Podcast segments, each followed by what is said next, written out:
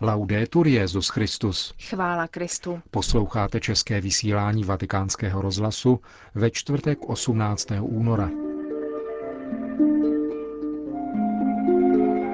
Na tradičním setkání s klérem římské diecéze podal dnes Benedikt XVI. výklad o kněžství podle listu k židům.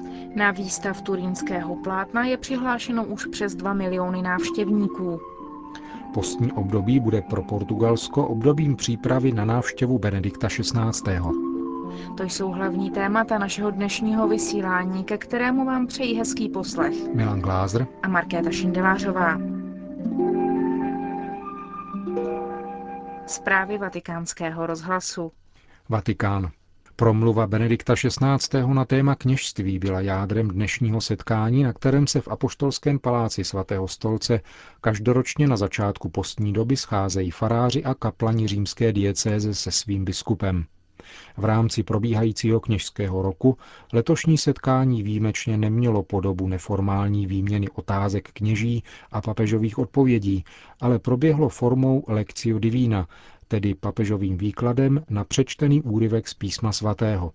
Obsáhlá téměř 40-minutová meditace měla za základ několik pasáží z listu židům o kněžství Krista. Plná lidskost a naprostá odevzdanost Bohu to jsou charakteristické znaky kněžství, jež vyplynuly ze zmíněných biblických pasáží v interpretaci Benedikta XVI. Starý zákon chápal Mesiáše především z hlediska jeho královské dimenze, ale autor listu židům, podotknul papež, objevuje verš 110. žalmu, ty jsi kněz na věky podle řádu Melchizedecha. Zasazuje ho do svého spisu a vrhá tak na celou Bibli nové světlo. Ježíš nejenom naplňuje davidovský příslip, očekávání pravého krále Izraela a světa, ale také uskutečňuje příslip pravého kněze. Autor listu židům s důrazněním zmíněného žalmového verše pochopil, že v Kristu se oba přísliby spojují. Kristus je pravý král, syn boží, ale také pravý kněz. Celý svět náboženského kultu, realita posvátných obětí a kněžství, tak nacházejí v Kristu svůj klíč, své dovršení. Kněžství se tak ukazuje ve své ryzosti a hluboké pravdivosti, pokračoval Benedikt XVI., který pak vyzdvihnul charakteristiku, jež dává smysl povolání každého Kristova svěceného služebníka. Kněz, který má být skutečně prostředníkem mezi Bohem a člověkem, musí být člověk. A syn Boží se stal člověkem právě proto, aby byl knězem, aby uskutečnil poslání kněze. Posláním kněze tedy je, aby byl prostředníkem, mostem, který spojuje a nese tak člověka k Bohu, k jeho vykoupení, k pravému světlu k jeho pravému životu. Pokud je kněz mostem, řekl dále papež, vytváří společenství lidství s božstvím a jeho duše se musí živit denní a ustavičnou modlitbou i eucharistií. Pouze Bůh mne může přitáhnout k sobě, může mne autorizovat, dát mi účast na tajemství Kristově. Pouze Bůh může vstoupit do mého života a vzít mne za ruku. Stále znovu se musíme vracet ke svátosti. Daru, ve které mi Bůh dává tolik, kolik bych si nikdy nemohl dát sám. Kněz musí být skutečně muž boží, musí znát Boha zblízka a poznává jej ve společenství s Kristem. Z tohoto společenství musíme žít. Toto rozhodnutí pro život zdůraznil Benedikt XVI. žádá po knězi, aby byl člověkem, který rozvíjí své vnímání a cítění podle boží vůle. Toto obrácení rozhodně tedy není jednoduché, zvláště vezmeme-li v úvahu onu cestnou benevolenci, která se v soudobé mentalitě vzmáhá. Říkává se, lhal, to je lidské, kradl, to je lidské. Toto však není pravá lidská existence. Lidská bytost je velkodušná, lidská bytost je dobrá. Být lidský znamená být člověkem spravedlnosti. A proto je třeba s Kristovou pomocí výjít z tohoto zatemnění naší přirozenosti, A to je životní proces, který musí začínat výchovou ke kněžství, již se však musí uskutečňovat a pokračovat v celém našem životě. Kněz, který je plně uskutečněným člověkem, má především srdce schopné soucitu, zdůraznil dále Benedikt XVI. Znamením solidarity s lidskou slabostí není hřích, nýbrž síla sdílet tíži slabosti s toutéž schopností dojetí, kterou projevoval ve svém životě Ježíš, aby byl člověk vykoupen a očištěn, a která mu umožnila přednést jeho naléhavé volání soucitu až k božímu sluchu. My kněží se nemůžeme stáhnout do exilu, nýbrž jsme ponořeni do utrpení tohoto světa, a musíme se jej s pomocí Krista ve společenství s Kristem snažit proměnit a donést jej k Bohu. Benedikt XVI. se mimo jiné dotknul také významu poslušnosti, který vysvětlil následovně. Je to slovo, které se nám v této době nelíbí. Poslušnost je pokládána za jakýsi druh odcizení, za postoj servilnosti. Zdá se, že kdo je poslušný, nepoužívá svou svobodu, ale podřizuje se jiné vůli a není tedy svobodný. Pravou lidskou existencí je prý sebeurčení, osamostatnění. Namísto slova poslušnost bychom si jako klíčový antropologický pojem přáli svobodu. Uvažujeme-li však o tomto problému blíže, vidíme, že oba pojmy spolu souvisejí. Poslušnost Krista je připodobněním jeho vůle otcově vůli. To znamená přivedení lidské vůle k božské vůli. Připodobnění naší vůle vůli boží. Svatý Maxim Vyznavač popsal úzkost Ježíšovy modlitby v Gecemanech slovy Ne má vůle, ale tvá vůle se staň. V tomto procesu Kristus jako pravý člověk zahrnuje lidskou přirozenost a vůli a přivádí přirozený lidský život k životu božskému a člověka tak proměňuje. Vůle boží totiž není tyranská vůle, která existuje mimo naše bytí, nýbrž je vůlí stvořitelskou. Je místem, kde nacházíme svou vlastní identitu. Bůh nás stvořil a my jsme sami sebou, existujeme-li v souladu s vůlí boží. Spočíváme-li v pravdě své existence, nejsme sami sobě odcizeni. Naopak, odcizení nastává, když se vymaňujeme z vůle Boží, protože se tak ocitáme mimo své bytí. Přestáváme být sami sebou a propadáme se do prázdna. Ve skutečnosti je poslušnost Bohu jakýmsi připodobněním Bohu. Pravda našeho bytí je pravou svobodou, protože je zboštěním. Ježíš, jenž přivedl člověka, lidské bytí k sobě, jej tak zároveň připodobnil Bohu dokonalou poslušností, to znamená, že nás dokonalým připodobněním dvou vůlí vykoupil. Vykoupení v sobě vždycky zahrnuje tento proces přivedení lidské vůle do společenství s vůlí božskou.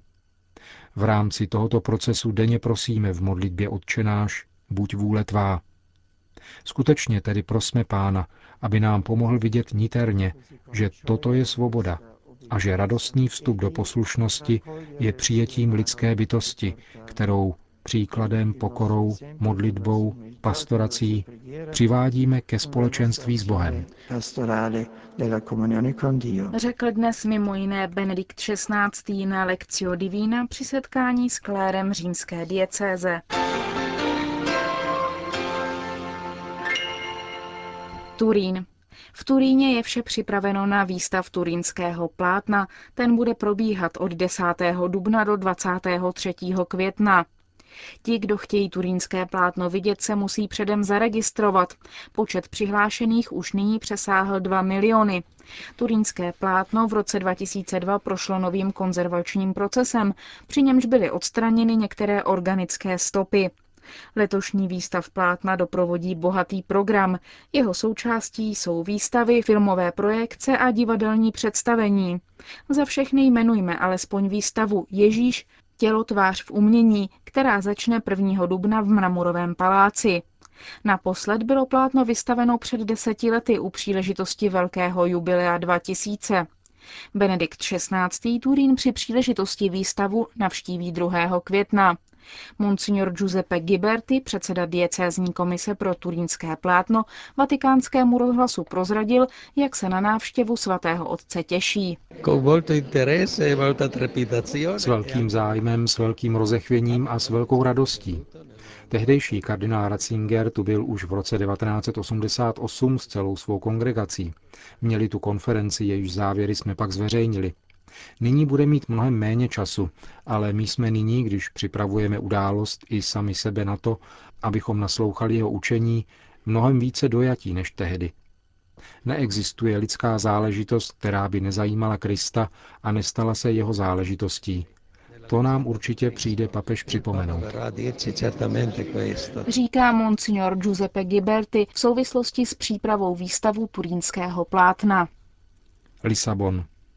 Postní období bude pro zemi obdobím přípravy na návštěvu Benedikta XVI., napsal v postním poselství portugalský kardinál José Policarpo.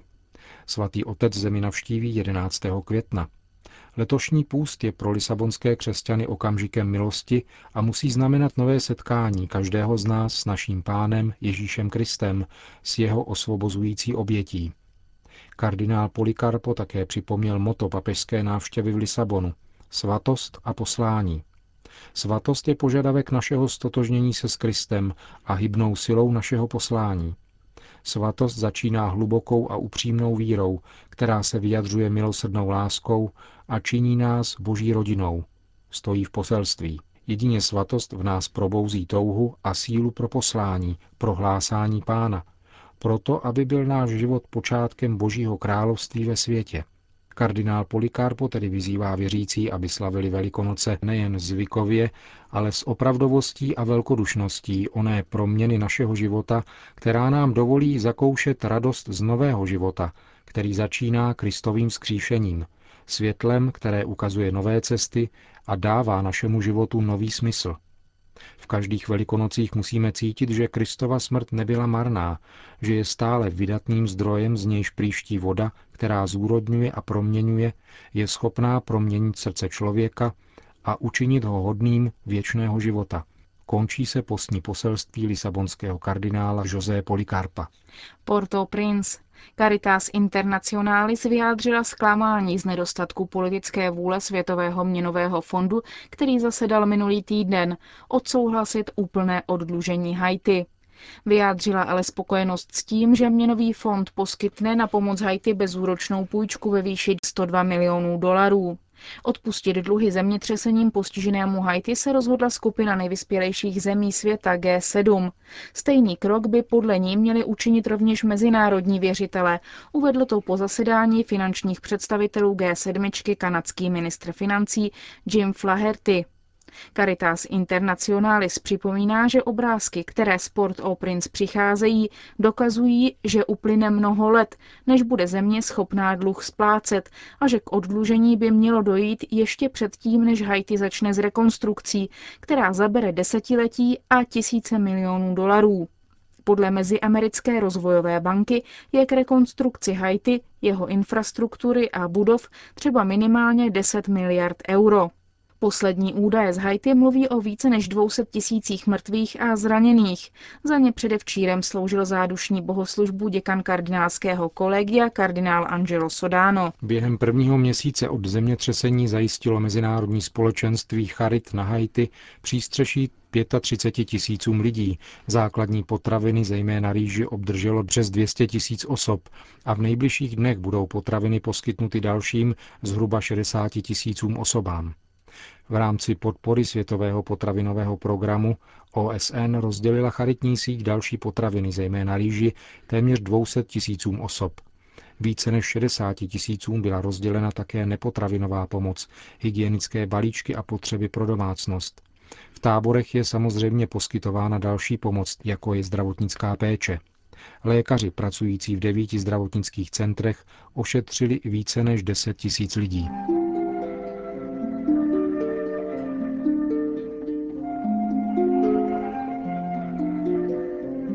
Končíme české vysílání vatikánského rozhlasu. Chvála Kristu. Laudetur Jezus Christus.